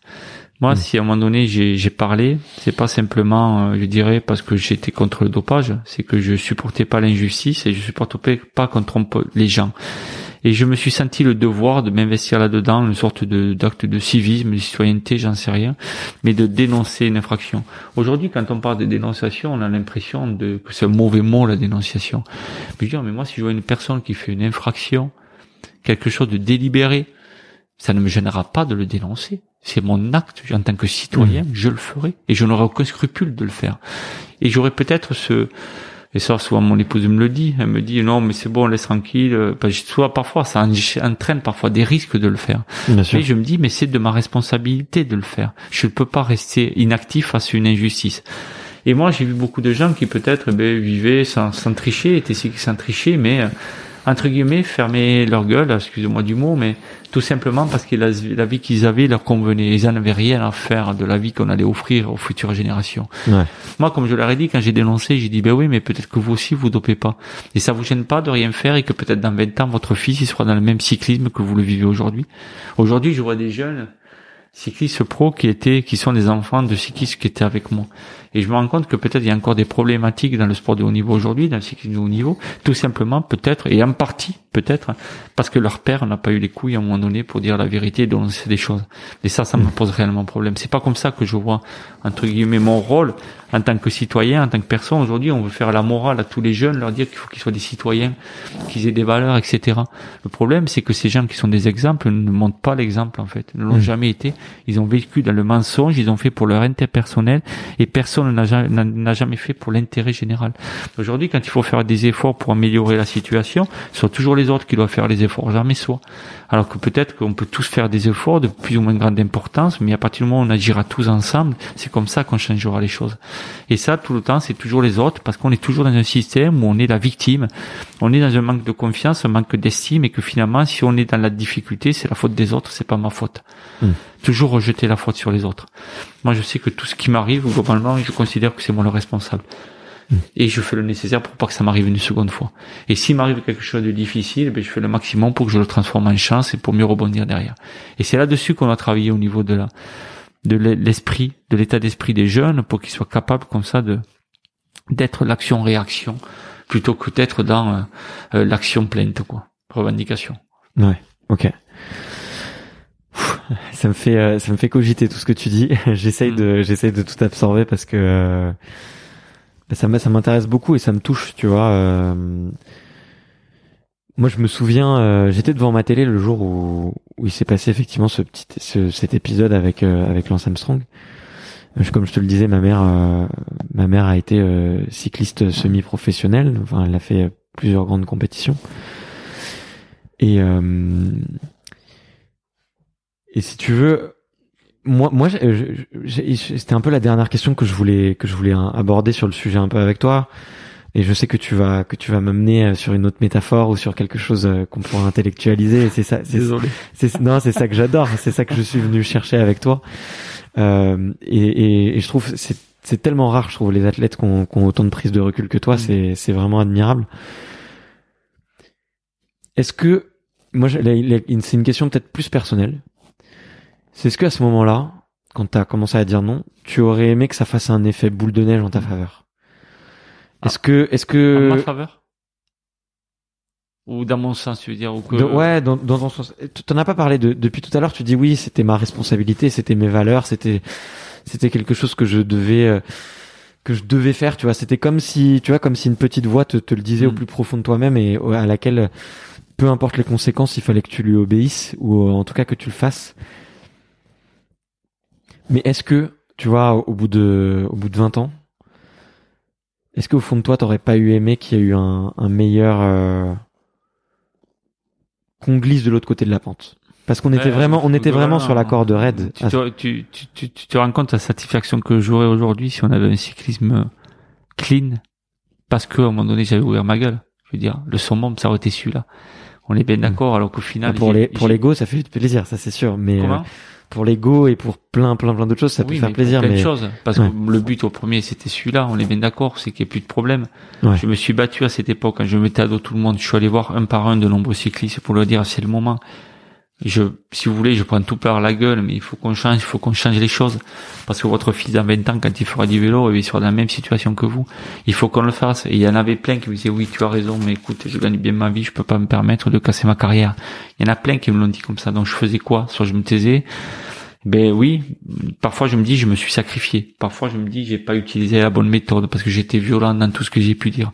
J'ai été dans la confrontation. Après en aucun cas je, je, je ne peux avoir de regrets. Je pense avoir fait le maximum pour que d'autres me suivent. J'ai fait le maximum pour que tout le monde. Mais d'un autre côté, peut-être que ces gens n'avaient pas envie. Ouais. Et c'est pas parce que moi je disais ça qu'ils ils étaient obligés de penser la même chose que moi. Et j'ai très bien compris que ces gens protégeaient leur intérêt personnel et ne voyaient aucun intérêt à le faire. Moi, mon plaisir que je prenais, et puis il faut pas oublier, moi j'ai rien dénoncé dans le cyclisme. Je veux dire, Mm. c'est eux qui m'ont dénoncé. Quand on, a, on est tous entendus par la police judiciaire et que les autres avouent devant la police, après deux heures d'audition, que tout le monde dans le cyclisme le fait, se dope, sauf dans l'équipe où il y en a un, éventuellement deux autres qui ne le font pas, c'est Christophe Basson. C'est eux qui m'ont dénoncé comme quoi je me dopais pas. Moi, pendant deux ans et demi, j'ai été cycliste et moi, le premier, je fermais ma gueule. C'est-à-dire que je vivais relativement bien, je gagnais bien ma vie pour faire du vélo, j'adorais. Je voyais tous les gens qui trichaient autour de moi, mais pourtant, c'est pas pour ça que je les dénonçais. Moi, ça faisait deux ans que j'étais pro. Il y a un monsieur qui vient me voir et me dit, tu sais, Christophe, je suis vraiment déçu par ta carrière. Je pensais que tu serais plus fort que ça chez les pros. Je me suis pris en pleine gueule, j'ai fermé ma gueule, j'ai jamais rien dit. Mm. Cette personne, c'est vrai que plus tard, elle est venue me voir et m'a dit, tu sais, je m'excuse pour ce que je t'ai dit il y a quatre ans. Mais je ne savais pas. Et tout ça, je me suis tu. Le jour où les gens ont appris que moi, j'étais un coureur clean, qui se dopait pas, qui avait des valeurs, je me suis dit, ben, c'est le moment, en fait. C'est le moment. Quand j'ai vu comment ça repartait l'année d'après, en 99, j'ai dit, c'est pas possible, tu peux pas laisser faire. C'est pour ça que j'ai dénoncé. Parce qu'on avait l'impression, tout le monde vendait un cyclisme du renouveau, et ce, ce, ce mensonge m'est supporté, parce qu'une fois de plus, on allait tromper des gens, on a travaillé tromper des gens. Et je voyais que moi, j'avais des, des capacités physiques qui pouvaient me permettre peut-être de gagner d'énormes courses et de grandes courses, et que j'arrivais pas. Et je me disais, mais, mais si tu fais rien, ça va être pareil pendant 20 ans, pendant 30 ans, pendant 40 ans. Si ce système, tu le changes pas, si tu le fais pas bé- exploser, il y a eu une occasion, il y a eu l'affaire Festina, c'est le moment, tant qu'il y a la pression, tu y vas. Mm. Tu le fais. Le problème, c'est que derrière, ça n'a jamais suivi. Et c'est quoi le l'élément déclencheur euh, en interne? Effectivement, c'est tes coéquipiers qui parlent de toi. Euh, C'est effectivement cette énorme euh, cette énorme affaire Festina et tout qui, qui fait qui fait qui fait qui fait trembler le cyclisme et le Tour.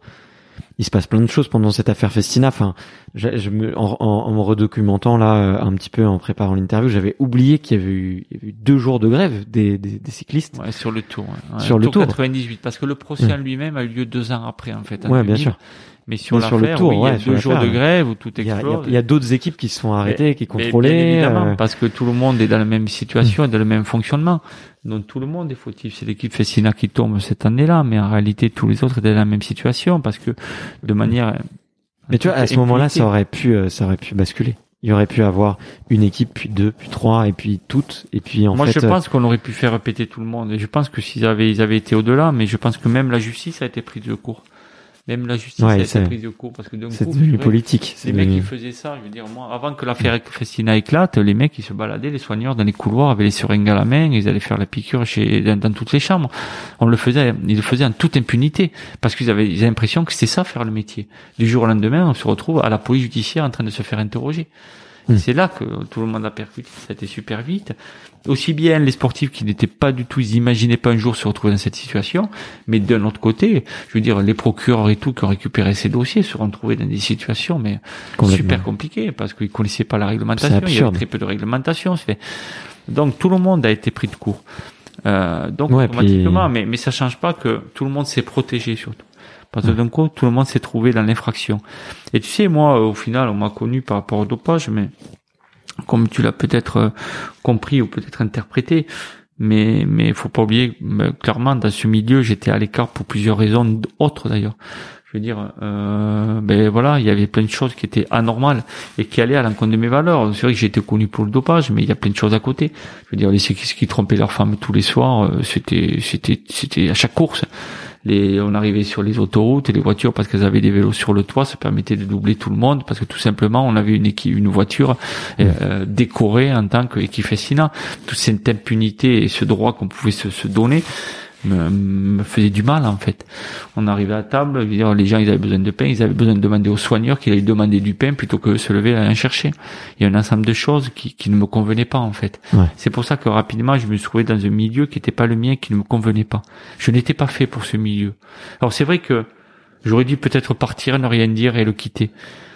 Mais mais mais pour moi il était il était pas normal. Et peut-être Mm. que c'est une faute, hein. peut-être que ce milieu, il est comme ça, il faut qu'il soit comme ça, il restera comme ça. Mais en tous les cas, j'ai pas réagi comme ça. Je suis toujours du, du genre à aller au bout des choses, en fait. J'ai une idée, je la défends. Ouais, Et bien tant sûr. que je peux, je vais y mettre les moyens pour le faire. C'est ce que j'ai décidé de faire. J'ai demandé également d'être accompagné. Cinq. Cinq minutes? Allez. Pas grave, ça. Non, non, t'inquiète, je ferai un petit bout de montage. Et, euh, et en fait, euh, ouais, parce qu'il faut qu'on libère la chambre. normalement. Ouais, ouais, bien sûr. Et donc, euh, et en fait, si si si, euh, si tu veux, dans cette situation où, euh, où, où voilà, donc j'ai fait ce choix de m'engager pour essayer de changer le milieu. Au finalement, c'était ma bataille derrière. C'est vrai que j'ai laissé beaucoup d'énergie. Ben finalement, j'ai pas eu le résultat escompté. Au final, finalement, euh, le milieu n'y a pas trop gagné, je pense. Moi, j'ai gagné beaucoup. C'est pas l'intention du début.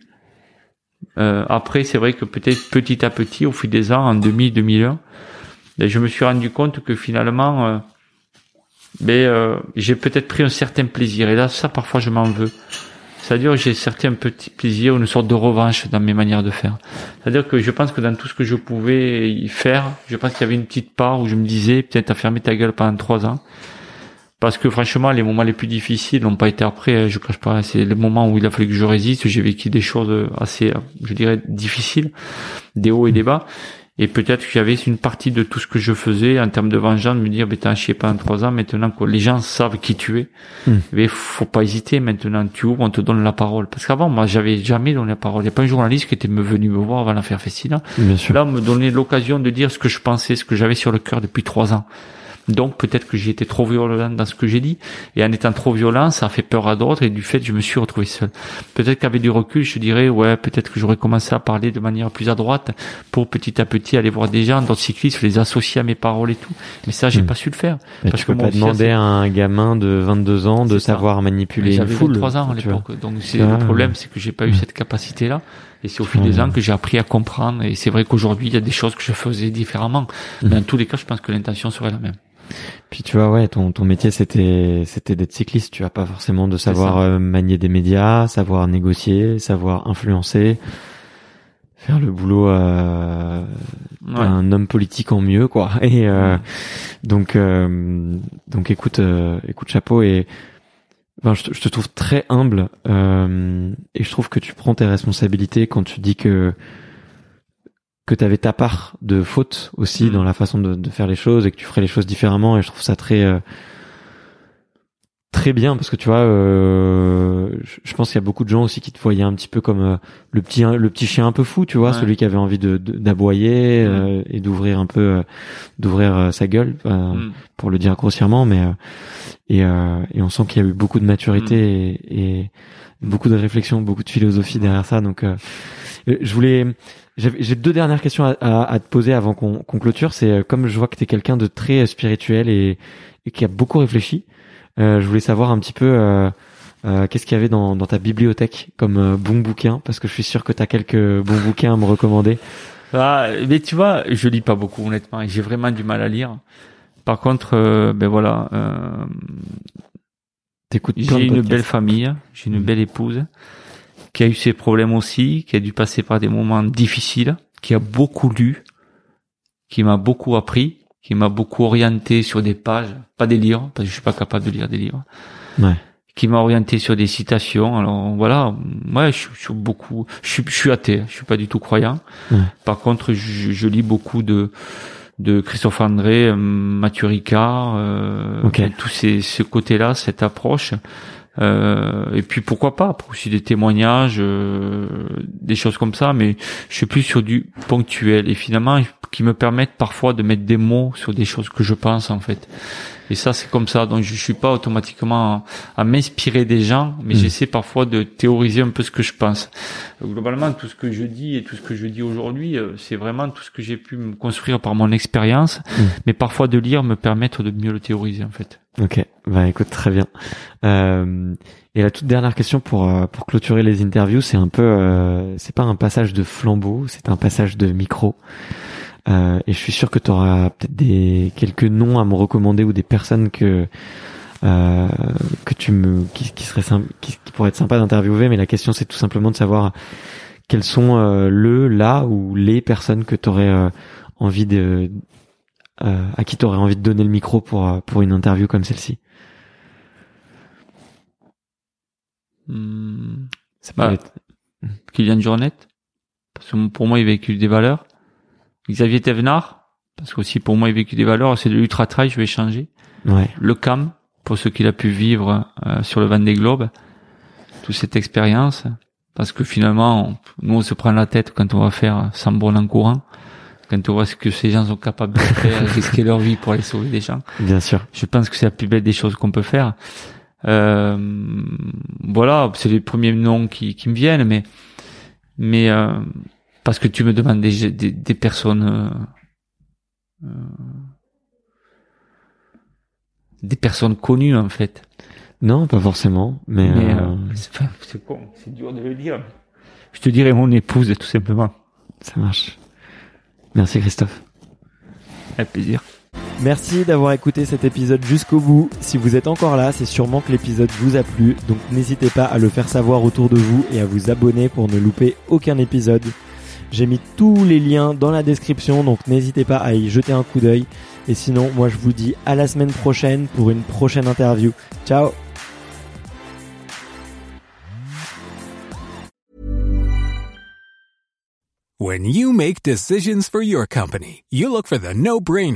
And if you have a lot of mailing to do, stamps.com is the ultimate no-brainer. It streamlines your processes to make your business more efficient, which makes you less busy. Mail checks, invoices, legal documents, and everything you need to keep your business running with stamps.com. Seamlessly connect with every major marketplace and shopping cart. Schedule package pickups and see your cheapest and fastest shipping options from different carriers. With rates up to 89% off USPS and UPS rates. And with the Stamps.com mobile app, you can take care of mailing and shipping wherever you are. Make the same no-brainer decision as over 1 million other businesses with Stamps.com. Sign up with Code PROGRAM for a four-week trial, plus free postage and a free digital scale. No long-term commitments or contracts. That's Stamps.com. Code PROGRAM.